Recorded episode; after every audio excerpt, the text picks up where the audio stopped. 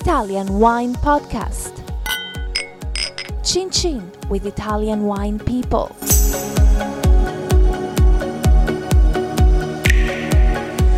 Hello, this is the Italian Wine Podcast with me, Monty Waldin. and My guest today is Rebecca Hopkins. Rebecca is the Executive Vice President of a company called Colangelo and Partners, which is based in San Francisco. Welcome. Thank you, Monty. Right, let's just go back to the beginning, start at the beginning. Where are you from? Uh, McLaren Vale, South Australia. Okay, and how did you get into wine? I grew up actually in a non wine drinking family, and uh, I always wanted to be a geologist. And so in Australia, that's a relatively difficult path from a uh, university studies point of view. It's, it's a very highly competitive arena, and so I With thought. geology? Geology. Because is- you have all these natural resources, don't you? Correct, yeah. And a lot of people who would like to enter the field. And so I thought if I came at it still from the earth sciences side, I came at it through wine and studied wine business at Adelaide University. So the business side was obviously very important to you. It became more important. I mean, I really wanted the foundation of the agricultural side of things, which living out at Roseworthy campus with 800 farmers, and of which I think 100 of us were female, it was a very interesting uh, time of my university life. Right, and Roseworthy is famous for its wine education programs, amongst It other is. things. It is, yeah, and it's the it's really the Australian Davis or the Australian, you know, Bordeaux University. for sure. Okay, so after that, what was your next step? So, well, when I was studying, I actually took a job at Wirra Wirra Vineyard. So I was working in the cellar, and the cellar door, combination of in the cellar operations, but mostly in the tasting room. And then from there, fell in love with an oyster farmer, moved to Tasmania,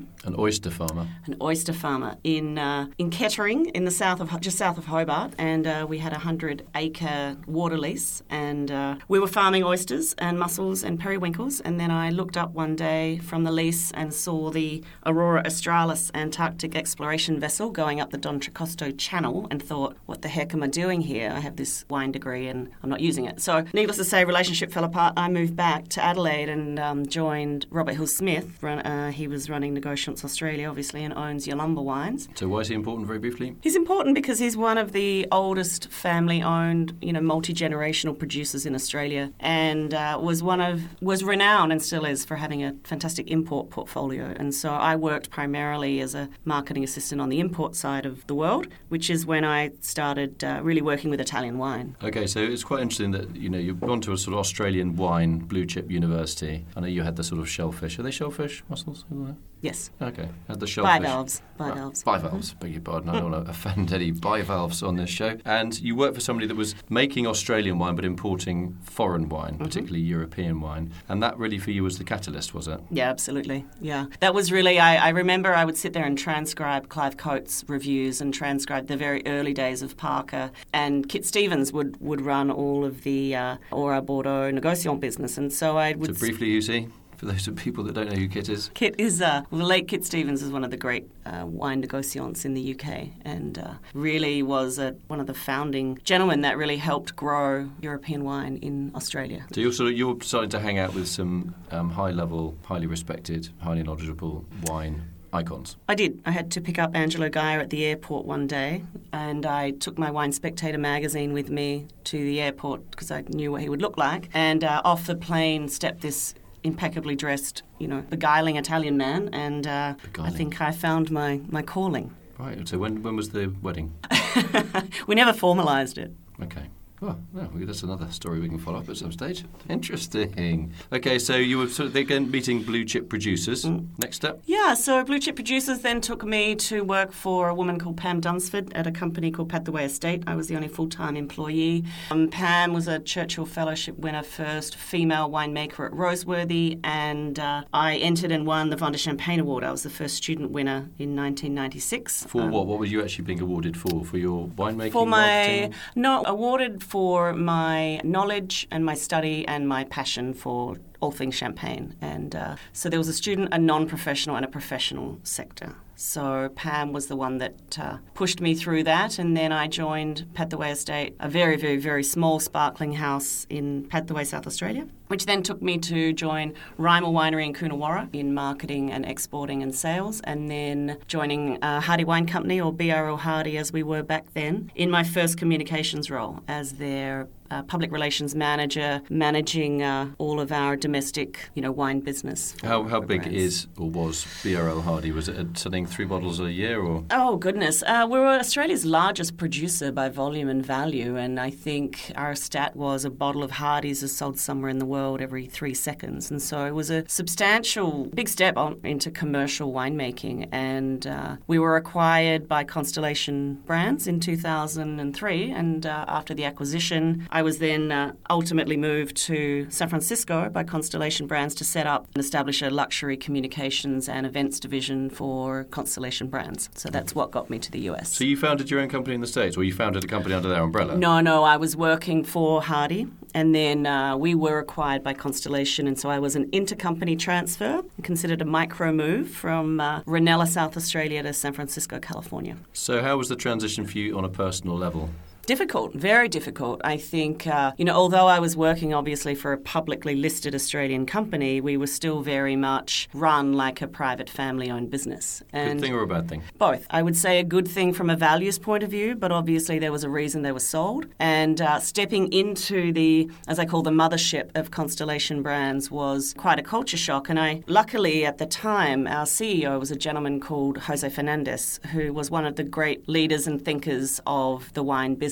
And he really, he'd come up through the ranks. He was actually a Juilliard grad conductor. His background was music and composition, but he was running the wine division for Constellation. And so, you know, coming over, we were a little protected because we were the West Coast outpost of the headquarters in New York. But, you know, Australian Stock Exchange reporting and trading is very different to New York Stock Exchange, investor relations, corporate communications, and, of course, brand public relations. So, Well, much tougher, much more competitive, much Tougher. be much more precise. precise, transparent. I would I would say that uh, the amount of regulation, of course, because this was all after you know 2008, obviously came in pretty quick and hard, Lehman- and so we yeah. we went through the you know the global financial crisis, and uh, being a publicly listed company at that point, there was a lot of rules and regulations. For me, I was far more focused on the on the brand communication side of things, but uh, you know it's it's run as a you know kind of Fortune 500 top companies. so.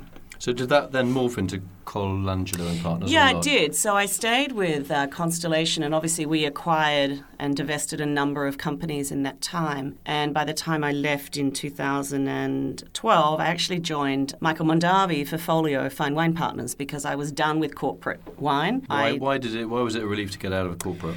I- I'm not a corporate person. I never intended to be a corporate person. I Ne- just never would have guessed. yeah, I just ended up there because um, you know it's it's where my career path took me, and I was actually getting ready to go back to Australia. I was done. I still have my house in McLaren Vale. Um, I love going home. It's where I'm you know most at peace. And so I got a call from an ex colleague at Constellation who asked me to produce a celebrity chef tour, of which I would rather um, lay on a freeway than produce another high profile event. And I said, no, thank you. But I was fascinated to meet Michael Mondavi and the Mondavi family because, of course, with Constellation, I had written a lot of the books on the, the Sands viewpoint of, of the deal. And uh, we'd, we'd managed Mr. Mondavi's passing The Sad, the Sands family, which is the owner of Constellation, right? Yes, yes, the family, and, and still owned by the two brothers, Richard and, and Rob, the sons of Marvin, the founder. And uh, so I wanted to meet Michael Mondavi. That was the whole reason I took the interview. And uh, it was my birthday, and uh, I walked in the room, and somehow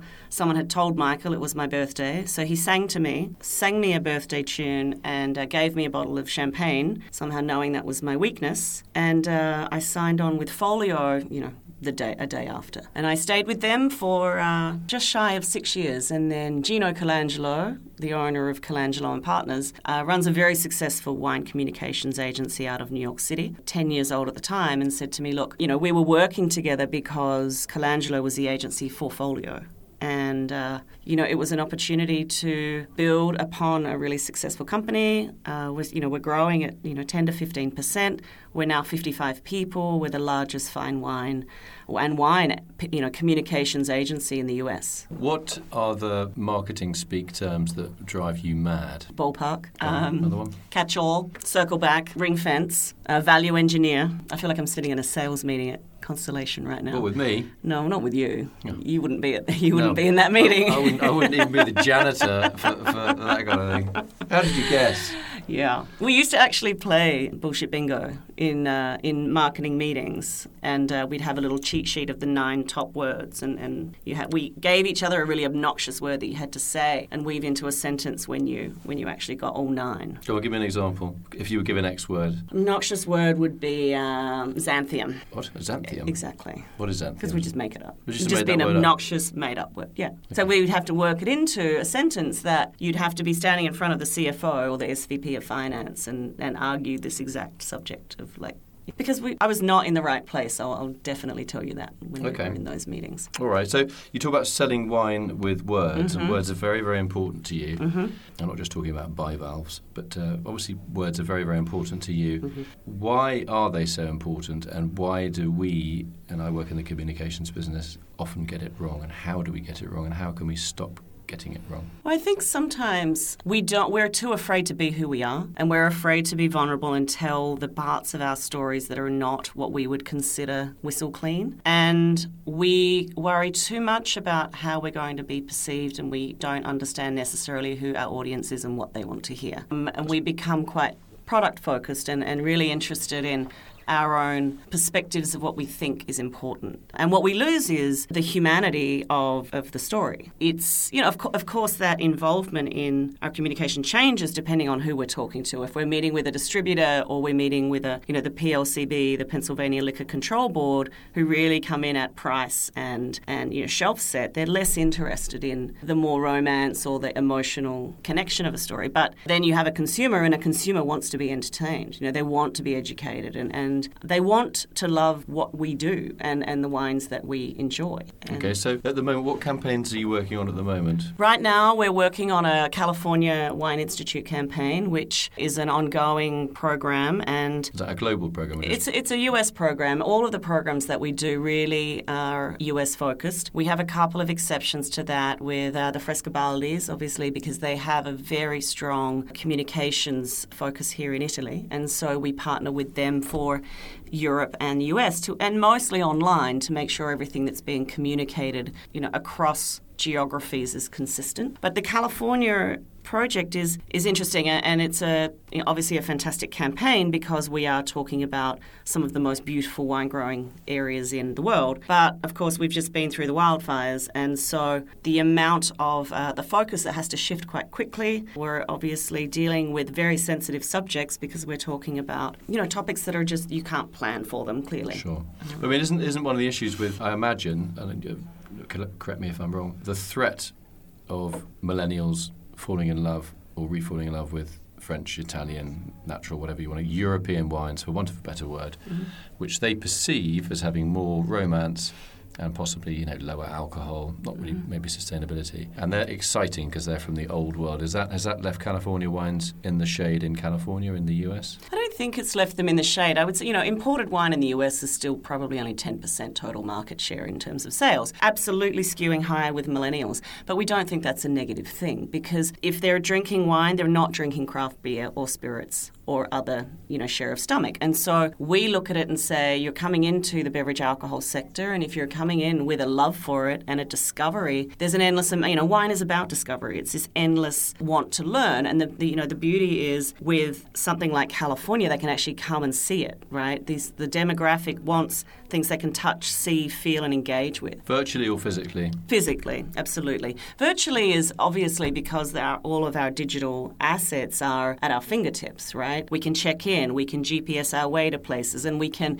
take a photo of a label and look it up to hear what others have said about it. But to be able to come to the vineyards or visit the winery or see a harvest in action or smell a ferment or taste a barrel sample, you know, is something that I think is so unique to wine. And it's not new. We were doing this when I was working in tasting rooms. You know, one of the greatest things we do is bring in ripe grapes straight from the vineyard so that people could taste, you know, the raw product. And really, that's where your education process starts. I think the beauty with millennials is they won't be marketed to. They can find out any amount of information that they choose. Our challenge as an industry is we need to go and meet them where they are and stop assuming that they're going to come to our tasting room. Oh, and by the way, if they put that case of wine in the back of the car, we better make sure we can follow where they go, what they do with it, how they drink it, who they share it with, and follow up with them in a way that it's a conversation they want to have. It's not just, oh, good, now we've got your email address and we're going to blast you with a whole bunch of meaningless carry on. So, final question: What happens when you when you sort of leave the wine industry and go back to Australia and McLaren Vale? What are you going to do? You're going to, grow vegetables? Are you going to just put your feet up?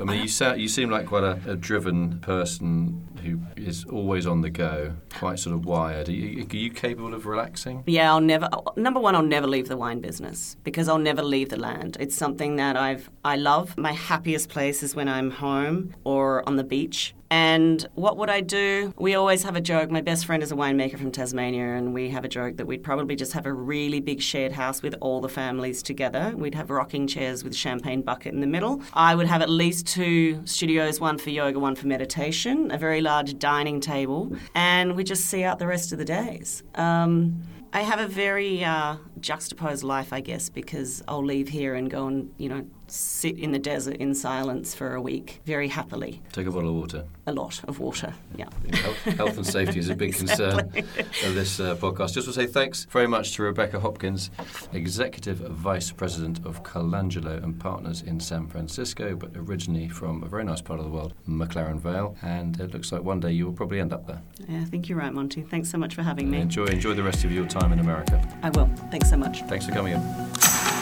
Follow Italian Wine Podcast on Facebook and Instagram.